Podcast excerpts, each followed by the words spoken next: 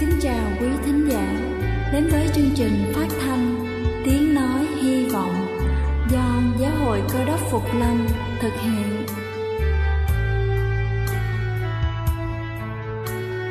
Kính thưa quý vị, Đức Chúa Giêsu trước khi Ngài về trời đã ban cho các môn đệ của Ngài một điều răn mới, đó là họ phải yêu thương nhau như chính tình yêu mà Ngài đã dành cho họ Quả thật vậy, thưa quý vị. Tình yêu thương là một món quà vô giá Mà Chúa đã ban cho nhân loại. Và đó cũng là thông điệp mà chúng tôi muốn gửi đến toàn thể quý vị. Nếu quý vị muốn tìm hiểu thêm về chương trình, Về niềm tin, Hoặc muốn nghiên cứu về lời Chúa, Xin quý vị gửi thư về chương trình phát thanh Tiếng Nói Hy Vọng, Địa chỉ 224 Phan Đăng Lưu phường 3, quận Phú Nhuận, thành phố Hồ Chí Minh hoặc gửi email cho chúng tôi theo địa chỉ tiếng nói hy vọng amocmail.com. Ngoài ra, quý vị cũng có thể liên lạc với bất kỳ hội thánh cơ đốc Phục Lâm tại địa phương gần nhất. Xin chân thành cảm ơn và kính mời quý vị lắng nghe chương trình hôm nay.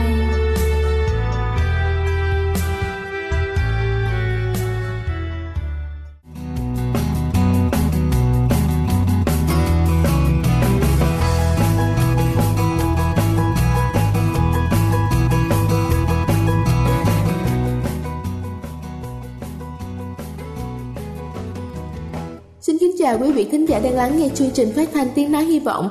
Chúc quý vị luôn thật thoải mái khi lắng nghe chương trình. Kính thưa quý vị, có rất nhiều nghiên cứu chứng minh rằng ăn chay giúp cho chúng ta có một cơ thể khỏe mạnh và sống lâu hơn. Và sau đây là những lợi ích của việc ăn chay mà chúng ta sẽ không ngờ tới. Đầu tiên đó chính là ăn chay tốt cho não bộ. Ăn chay làm tăng sản xuất các yếu tố dinh dưỡng cho hệ thần kinh não, chuyển tế bào gốc của não thành tế bào thần kinh mới kích hoạt sức khỏe thần kinh, giúp bảo vệ các tế bào não khỏi những thay đổi. Thứ hai đó chính là ăn chay giúp tăng khả năng miễn dịch. Động vật có một bản năng nguyên sơ là ngừng ăn khi bị bệnh để làm giảm áp lực cho cơ thể, để cơ thể tập trung vào việc chống nhiễm trùng. Ăn chay cũng giống như vậy, giúp giảm các gốc tự do, điều tiết các phản ứng viêm và tránh các loại virus gây bệnh. Thứ ba đó chính là ăn chay làm giảm nguy cơ ung thư. Ăn chay có thể giảm được từ 10 đến 15 nguy cơ ung thư, đặc biệt là ung thư đại trực tràng, ung thư tuyến tiền liệt, ung thư dạ dày. Nguyên nhân do ăn chay giúp ruột vận hành tốt, không thải ra nhiều khí độc như là H2S và ít hấp thu chất độc vào cơ thể. Quercetin có trong táo và flavonoid trong rau nhíp cá. Thứ tư đó chính là ăn chay làm giảm thừa cân, ngừa béo phì. Ăn chay có tác dụng làm giảm cân rõ ràng vì mức năng lượng của khẩu phần ăn chay thấp hơn mức năng lượng của khẩu phần ăn thịt. Điều này giúp cho người ăn chay ít có nguy cơ thừa năng lượng và không bị béo phì. Vì thế chúng ta hoàn toàn có thể giảm cân nhờ ăn chay. Thứ năm đó chính là ăn chay giúp giảm bệnh tiểu đường. Ăn chay giúp giảm tính kháng insulin, kích thích tụy, tăng sản xuất insulin Bên cạnh đó, ăn chay còn giúp giảm béo phì, nguy cơ gây ra bệnh tiểu đường và chống rối loạn mỡ máu. Với người bị bệnh tiểu đường, ăn chay sẽ giúp giảm hấp thu đường vào máu và bảo vệ các chứng mạch máu do bệnh gây ra. Thứ sáu đó chính là ăn chay làm giảm bệnh tim mạch. Chế độ ăn chay có thể làm giảm bệnh tim mạch khoảng 32%, giảm nguy cơ nhập viện và tử vong vì bệnh này. Lý do là do ăn chay giảm lượng chất béo bão hòa, thủ phạm gây ra bệnh mạch vành và tăng huyết áp, giảm cholesterol. Và cuối cùng đó chính là ăn chay làm thay đổi tuổi thọ. Các nghiên cứu cho thấy chúng ta ăn càng ít, chúng ta càng sống lâu.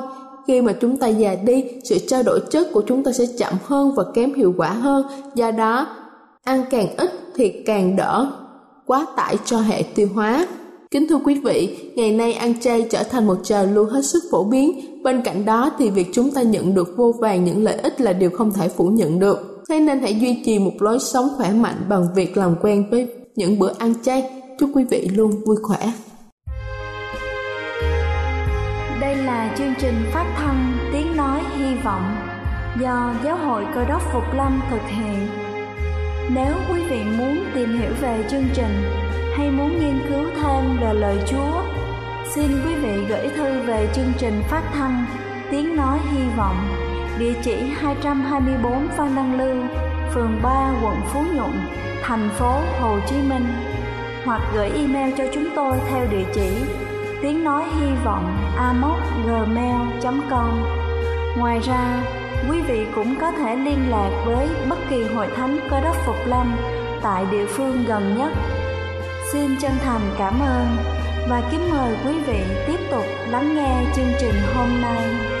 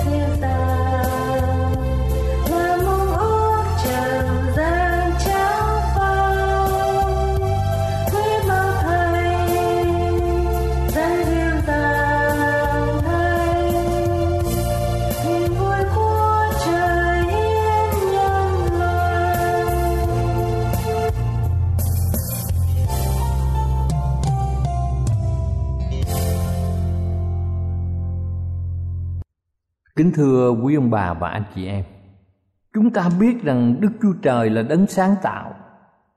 Ngài mong muốn mọi người ở trên trái đất này họ có một cuộc sống thành công.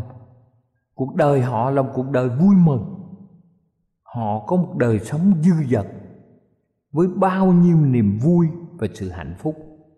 Và đây là cũng niềm ao ước của tất cả mọi người sống ở trên thế gian này. Chúng ta biết lẽ thật này xuất hiện trong kinh thánh và những người được Đức Chúa Trời khải thị viết nên kinh thánh họ đã truyền đạt sứ điệp của Đức Chúa Trời. Khi chúng ta dùng một số câu gốc ở trong Kinh Thánh, chúng ta tìm được những từ ngữ vui mừng, đặc biệt là trong bốn sách Matthew, Mark, Luca và Giăng. Chữ vui mừng được sử dụng 26 lần. Như vậy chúng ta thấy thật rõ ràng Đức Chúa Trời muốn chúng ta hưởng niềm vui khi mà đi theo Ngài là những người đi theo đường lối của Ngài. Tất cả chúng ta đều muốn nói về điều mà Ngài đã phán.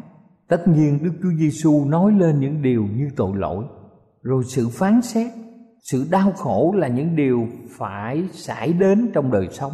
Nhưng có một điều mà Ngài và các môn đồ nhấn mạnh, đó là sự vui mừng. Và đó cũng là điều quan trọng đối với tất cả chúng ta. Ngày hôm nay, có một số quan điểm kỳ lạ xảy ra cho các cơ đốc nhân, làm mọi người lẫn lộn giữa tư tưởng thánh thiện với hạnh phúc nhiều người cho rằng một người cơ đốc dân hiến lúc nào cũng phải trầm ngâm, nghiêm nghị và chúng ta thấy hạnh phúc dường như là một điều khác lạ hạnh phúc bị diễn đạt sai đi do những suy nghĩ ngược lại với tình yêu mà Đức Chúa Trời dành cho nhân loại. Đức Chúa Giêsu không đồng quan điểm với tư tưởng này. Những tư tưởng này làm tổn hại sự tôn kính đối với Đức Chúa Trời. Chúng ta biết những tư tưởng như vậy đến từ bên ngoài Kinh Thánh, chứ không phải đến từ Kinh Thánh. Chúng ta nghe lời Chúa phán trong sách Ê-sai đoạn 56 câu 7. Sách Ê-sai viết rằng làm cho họ vui mừng trong nhà cầu nguyện ta. Làm cho họ vui mừng trong nhà cầu nguyện ta. Esai đoạn 56 câu 7 Và Thi Thiên đoạn 5 câu 11 ghi rằng, Phàm ai nương náo mình nơi Chúa Sẽ khoái lạc, Cất tiếng reo mừng đến mãi mãi. Như vậy khi chúng ta nương náo mình nơi Chúa, Thì mình có sự khoái lạc, Rồi mình cất tiếng reo mừng.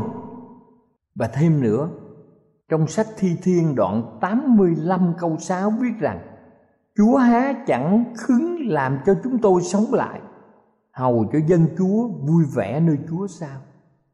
Giữa những người cơ đốc, Thái độ nào phản chiếu tốt nhất Về đời sống và sứ mạng của Đức Chúa Giêsu Bốn sách Tinh lành Cho chúng ta biết rằng con trẻ đến với Chúa cứu thế Một cách vui mừng. Và cũng cho chúng ta biết sự liên quan mật thiết được lộ ra trên sắc diện của Ngài. Nhưng Chúa chúng ta còn là đấng chịu buồn phiền và được làm quen với sự đau khổ không? Tất nhiên Ngài đã bị như vậy. Sự đau khổ đến trong đời sống của một người cơ đốc làm cho tâm hồn tan nát bởi những điều cũng làm tan nát tâm hồn Đức Chúa Giêsu. Mọi cơ đốc nhân đều biết sự đau đớn của một linh hồn tội lỗi và cái giá của thảm kịch. Thời kỳ khóc lóc sẽ xảy đến cho mỗi người chúng ta. Mọi người cơ đốc đều nếm trải sự buồn thảm khi họ nhìn người thân yêu của họ phải chọn sự hủy diệt cuối cùng của đời sống. Nhưng tình bằng hữu với Đức Chúa Giêsu mở cho chúng ta một con đường vui mừng ngay khi chúng ta còn đi trên con đường buồn thảm trong hầu hết những bài giảng quan trọng của ngài mà chúng ta gọi là bài giảng trên núi Đức Chúa Giêsu nói về phương cách của sự vui mừng. Ngài đã giới thiệu lẽ thật của Ngài bằng cách lặp lại phước cho những kẻ rồi tiếp tục diễn tả như thế nào để có sự vui mừng thật sự. Ở đây Ngài đưa những lời khen ngợi thường tìm thấy trong sách Hebrew. Ở đó cảm hứng diễn tả mạnh mẽ, chứa đầy sự phước hạnh. Căn cứ vào bài giảng quyền phép thật rõ ràng Đức Chúa Giêsu muốn dân sự Ngài tìm kiếm sự vui mừng rạng rỡ trong khi phụng sự Ngài. Sự đón xét sẽ thế nào đối với thế hệ sống đầy dẫy sự vui mừng. Chúng ta tìm thấy sự trả lời ở trong sách Thi Thiên đoạn 98 từ câu 4 đến câu 9. Kinh Thánh viết như sau: Hỡi cả trái đất, hãy cất tiếng reo mừng cho Đức Giê-hô-va. Nức tiếng vui vẻ và hát ngợi khen. Khá dùng đơn cầm và giọng ca mà hát ngợi khen đức giê-hô-va, hãy lấy còi và tiếng kèn mà reo mừng trước mặt vua tức là Đức Giê-hô-va. Nguyện biển và muôn vật ở trong biển, thế gian cùng những người ở trong thế gian đều nổi tiếng ồn ào lên. Nguyện các sông vỗ tay, núi non cùng hát vui mừng trước mặt Đức Giêsu va Vì Ngài đến đặng đón xét thế gian, Ngài sẽ lấy sự công bình mà đón xét thế gian, dùng sự ngay thẳng mà đón xét muôn dân. Kính thưa quý ông bà và anh chị em thương mến, khắp trái đất chúng ta, mọi vật đều được khích lệ vui mừng vì Đức Giêsu va Ngài đến để đón xét thế gian. Nhưng tại sao sự phán xét lại đến vì duyên cớ chúng ta vui mừng? Thưa quý ông chị em, bởi vì sự phán xét của Đức Chúa Trời có nghĩa là trừng phạt, thực hiện trách nhiệm đối với chúng ta. Nó có nghĩa không còn bất công không còn sự bất toàn nó có nghĩa chính đức chúa trời xét đoán khắp vũ trụ nó có nghĩa sự ngự trị tội lỗi đã chấm dứt nó có nghĩa sự hòa thuận được phục hồi giữa đức chúa trời và tạo vật. Nó còn có nghĩa không còn đau khổ, không còn chết chóc, không còn than khóc, và không còn buồn phiền. Nếu chúng ta không vui mừng trước sự phán xét, thì chỉ có nghĩa rằng chúng ta không nhìn đấng phán xét như một người bạn. Thưa quý ông bà và chị em, dân sự của đức chúa trời, hội thánh của ngài sẽ lộ ra sự vui mừng từ bên trong đối với mọi người mà họ gặp gỡ. Nét mặt chúng ta sẽ nói lên sự vui mừng đối với bạn bè láng giềng và đồng nghiệp. Tôi có sự vui mừng tuyệt đối ở trong đời sống. Bởi vì sao?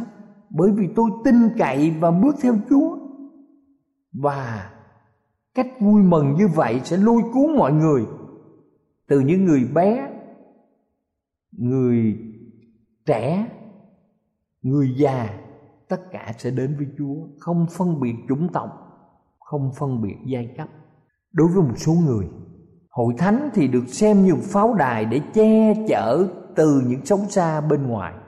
Những cơ đốc nhân thật sẽ thực hành một số nếp sống khôn ngoan và hình ảnh kinh thánh đối với một người không nên chỉ nghiêng về sự che chở mà về sự lôi cuốn pháo đài đối với tinh thần có thể sẽ thất bại đức chúa giêsu muốn rằng những ai nhìn vào dân sự ngài đều thấy rõ từ họ thoát một sự vui mừng không thể kiềm chế từ bên trong điều này không phải do sống với lý tưởng mà đến từ sự bước theo Chúa, từ trong lòng đã vượt khỏi những thực tế khắc nghiệt của đời sống hàng ngày. Kinh Thánh đề cập đến kinh nghiệm của những người Do Thái. Chúng ta có thể xem trong sách Thi Thiên 126 trong câu 2 và câu 3 ghi như sau. Bây giờ miệng chúng tôi đầy sự vui cười, lưỡi chúng tôi hát những bài mừng rỡ. Trong các dân ngoại người ta nói rằng Đức Giêsu va đã làm cho họ những việc lớn. Đức Giêsu va đã làm cho chúng tôi những việc lớn, nhân đó chúng tôi vui mừng. Thưa quý bà và anh chị em thương mến, niềm vui trong chúng ta là điều mà chúng ta không tạo được. Niềm vui đến từ sự nhận thức về những điều mà Đức Chúa Trời ban phước và làm cho cuộc đời của chúng ta. Có thể ai đó trong chúng ta cũng gặp những đau buồn và điều đó làm đức chúa trời thật sự không hài lòng đôi khi chúng ta chậm chạp trong nhận thức rằng phần lớn đức tánh của một cơ đốc nhân tái sanh phải được biểu lộ bằng sự vui mừng. Nếu có, chúng ta phải thật sự thay đổi. Điều cần thiết không phải là sự hài hước hoặc bất cứ một sự đùa cợt nông cạn nào. Sự thờ phượng của người cơ đốc chân chính không đùa giỡn ở trong nhà thờ. Vì vậy, sẽ là một điều bất kính. Nhưng kinh nghiệm của người cơ đốc là sự vui mừng sâu xa, không thể thay thế làm cho chúng ta rạng rỡ ở trên gương mặt và không thể bị u buồn trong bất kỳ hoàn cảnh nào mà chúng ta gặp phải như vậy, nguồn gốc của sự vui mừng này là gì chúng ta xem trong sách Nehemi và một số câu trong đoạn 8 nói về câu chuyện lúc dân Israel bỏ ngoại giáo quay lại thờ phượng Đức Chúa Trời. Và chúng ta thấy rằng sự hồi sinh phản phất khi họ nghe lại lời Chúa.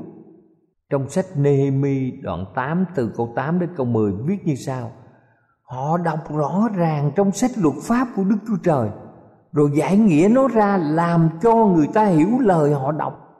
Nehemi quan tổng trấn, Ezra thầy tế lễ và thầy thông giáo cùng người Lê Vi mà dạy dỗ dân sự bèn nói với cả Israel rằng ngày nay là thánh cho gieo va Đức Chúa Trời của các ngươi chớ để tan cũng đừng khóc lóc.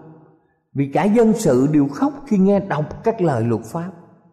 Nehemi nói với chúng rằng, hãy đi ăn vật gì béo, uống đồ gì ngọt, và hãy gửi phần cho những người không có sắm sửa gì hết. Vì ngày nay là thánh, biệt riêng ra cho chúa của chúng ta. Chớ buồn thảm, vì sự vui vẻ của đức giê va là sức lực của các ngươi. Nehemi đoạn 8 từ câu 8 đến câu 10 Thật vậy Chúng ta đừng buồn thảm, Vì sự vui vẻ của Chúa là sức lực của tất cả chúng ta. Những câu kể trên cho chúng ta biết rằng Những người theo Chúa, họ vui với niềm vui thế nào, Vì họ nghe lời Chúa Và hiểu rằng Đức Chúa Trời đã chấp nhận họ. Tất cả mọi việc chúng ta được hướng dẫn Để tin tưởng rằng hoàn cảnh điều khiển chúng ta đưa đến niềm vui hay là buồn phiền? Người ta nói rằng, tất cả mọi việc chúng ta được hướng dẫn để tin tưởng rằng hoàn cảnh điều khiển chúng ta và đưa đến niềm vui hay là buồn phiền. Nhưng sự vui mừng chân thật biểu lộ từ sự chúng ta bước theo chúa một cách kháng khích. Hoàn cảnh chúng ta có thể thay đổi, đem đến những điều mới mẻ trong đời sống, nhưng không ai có thể lấy sự vui thỏa tuyệt đối khi chúng ta là con cái yêu dấu của Đức Chúa Trời bằng chứng về sự vui mừng trong con cái của Ngài được thấy rõ.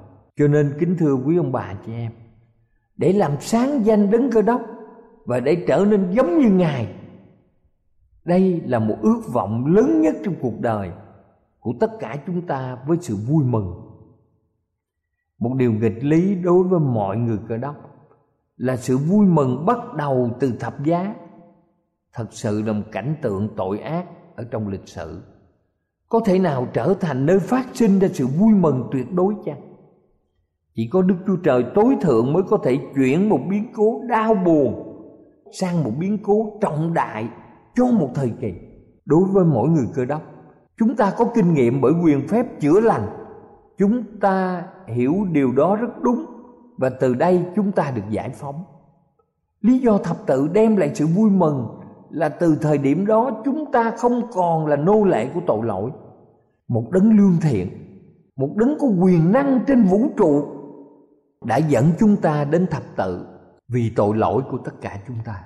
Tội lỗi này bám lấy chúng ta như một gánh nặng, thì thầm bên tai chúng ta hàng đêm và nói lên sự kết án về việc làm chúng ta và động lực mà chúng ta không thể phản đối chúng kéo lê đời sống như một người bị tật nguyền bởi tội lỗi và ma quỷ đổ trách nhiệm lên chúng ta.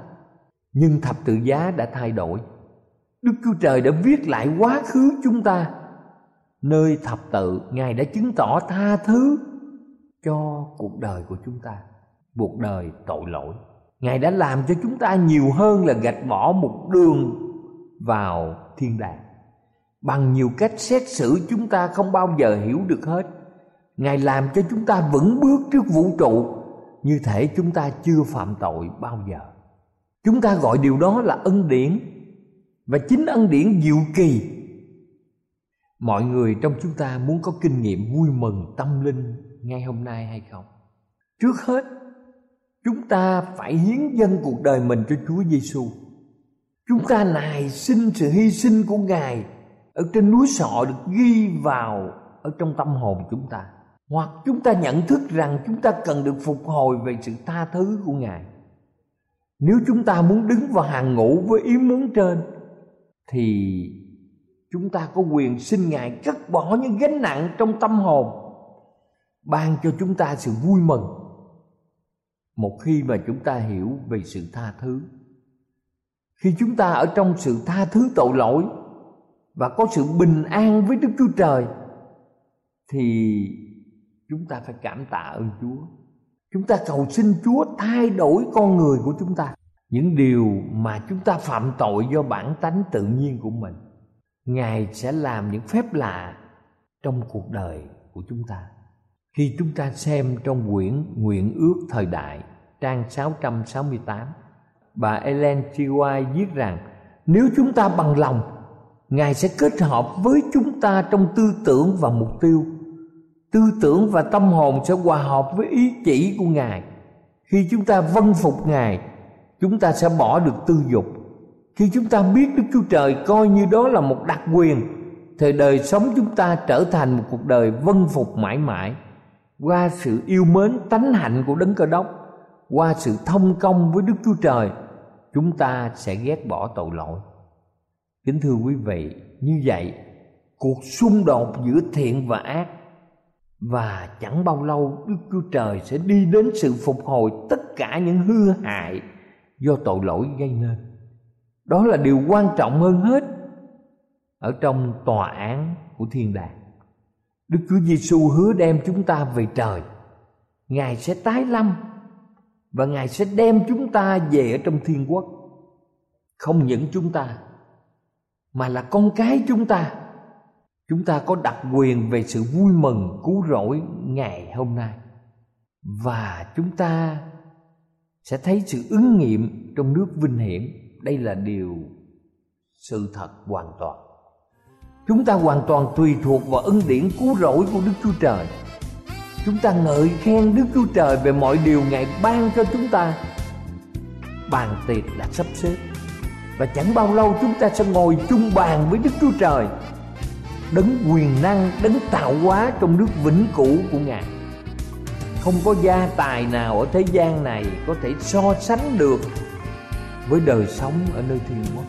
Sự vui mừng là điều cần được tất cả các tín đồ cơ đốc rao báo. Chúng ta nên bắt đầu sự rao truyền quan trọng ngay hôm nay. Và hàng ngày chúng ta sẽ chiếu sáng sự vui mừng có được khi chúng ta bước theo chân ngài cầu chúa ban phước, luôn gìn giữ và bảo vệ để mọi người trong chúng ta luôn luôn chiếu sáng sự vui mừng có được Amen.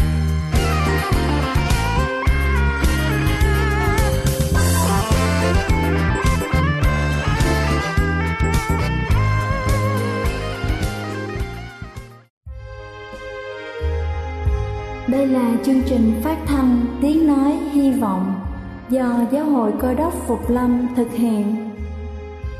Nếu quý vị muốn tìm hiểu về chương trình hay muốn nghiên cứu thêm về lời Chúa, xin mời quý vị gửi thư về chương trình phát thanh Tiếng Nói Hy Vọng, địa chỉ 224 Văn Đăng Lưu, phường 3, quận Phú Nhuận, thành phố Hồ Chí Minh hoặc gửi email cho chúng tôi theo địa chỉ tiếng nói hy vọng amos@gmail.com Ngoài ra, quý vị cũng có thể liên lạc với bất kỳ hội thánh cơ đốc phục lâm tại địa phương gần nhất. Xin chân thành cảm ơn và hẹn gặp lại quý vị trong chương trình lần sau.